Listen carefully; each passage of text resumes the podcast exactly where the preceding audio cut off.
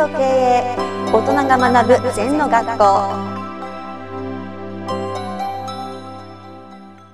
リスナーからの質問です。自分には優位特性がありません。なければ飯塚先生は作ればいいと言われました。座禅を優位特性と決めてやり続けています。しかし自信が持てません。どうしたらいいですか？という質問です。うん。あのーやっぱり継続は力なりさらに継続は宝なりっていうよね、だから私も5年10年でなんこんなことやってていいのかなって座禅思いましたよね。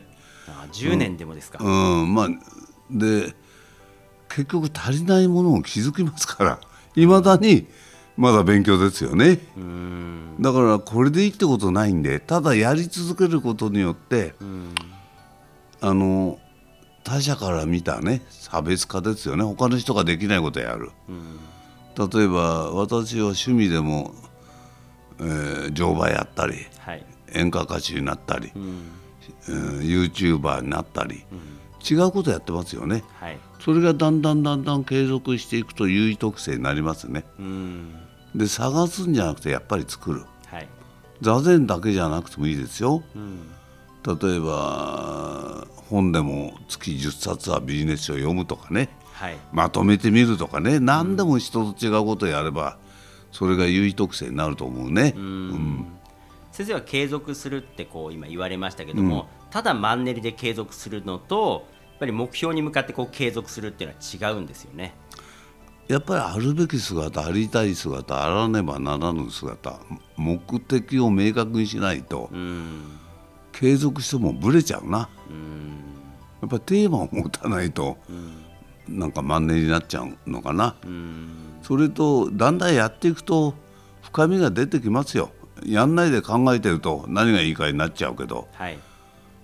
まず行動だろうな、うん。はまあ、まず何でもやってみるっていうことが大事ですね。い、でやっぱりあの体得するっていうかねいくら頭で考えても泳げませんよ、はい、うん。やっぱり水の中に飛び込んでバタバタやんないとね。うん。馬でも乗んなきゃダメ。歌でも歌わなきゃダメ。うん。何でもね行動を継続することによって優位特性が生まれる、うん。うん、営業だって一生懸命やんな。はい。人の何倍もやってみなさい。うん。私のグループはもう朝5時起きから仕事当たり前ですけど。はい。4時起きでやったっていいわけだよ。うん本当に優位特性っていうのは自然に生まれますね。一生懸命生きてるとなんかいいものが生まれるんじゃないそれぞれ、はい。なんか遠くにあるっていうものではなくて今自分の足元にあるもの今自分が仕事でもそうですしそのことをもっと一生懸命ぶち抜いていくっていうのも一つの優位特性ですか？そうね。もちろん目の前のボトルネックを解決するだけで十分ですね。うん。あと割と感謝するはい。うん、そういう感謝するだってすごく人間力がつきますよ。感謝の反対は当たり前。みんな当たり前と思ってる。当たり前じゃないですよ。不平不満から何にも生まれないな。はい。やっぱ健康に感謝とか家族に感謝とかさ、当たり前じゃないんだよ健康が。うん。コロナにかかんないで感謝とかさ。はい。そういう気持ちが大事だな。うん。それから優位特性をまず作ろうと思うことだな。探すんじゃなくて。はい。これを優位特性しようと、うん。何でもいいですよ。自転車こいでなら何何万キロもこいでみるとかね。はい。何でもぶち抜けばそれが強さになりますかうん。ら、はい、作るっていうのは具体的にどういうことですか？作るっていうのはイメージしてはい。それを追求するってことですね。うん。だから僕はまあ禅をまあなんか初めは悟りを求めたけどそうじゃなくてただ座禅するとかだんだんそういう意義になってきますから。うん。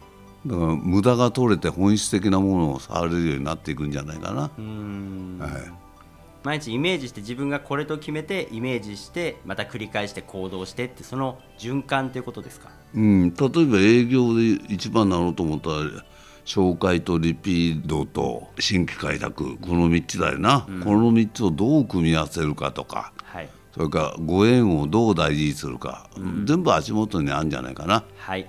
わかりました。先生ありがとうございました。はいありがとうございます。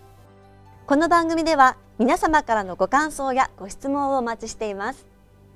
LINE でお友達になっていただきメッセージをお送りください。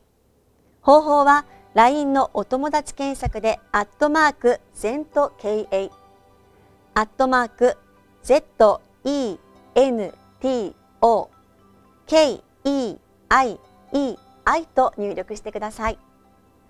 お寄せいただいたご感想やご質問は番組の中で取り上げていきますのでメッセージをお待ちしております。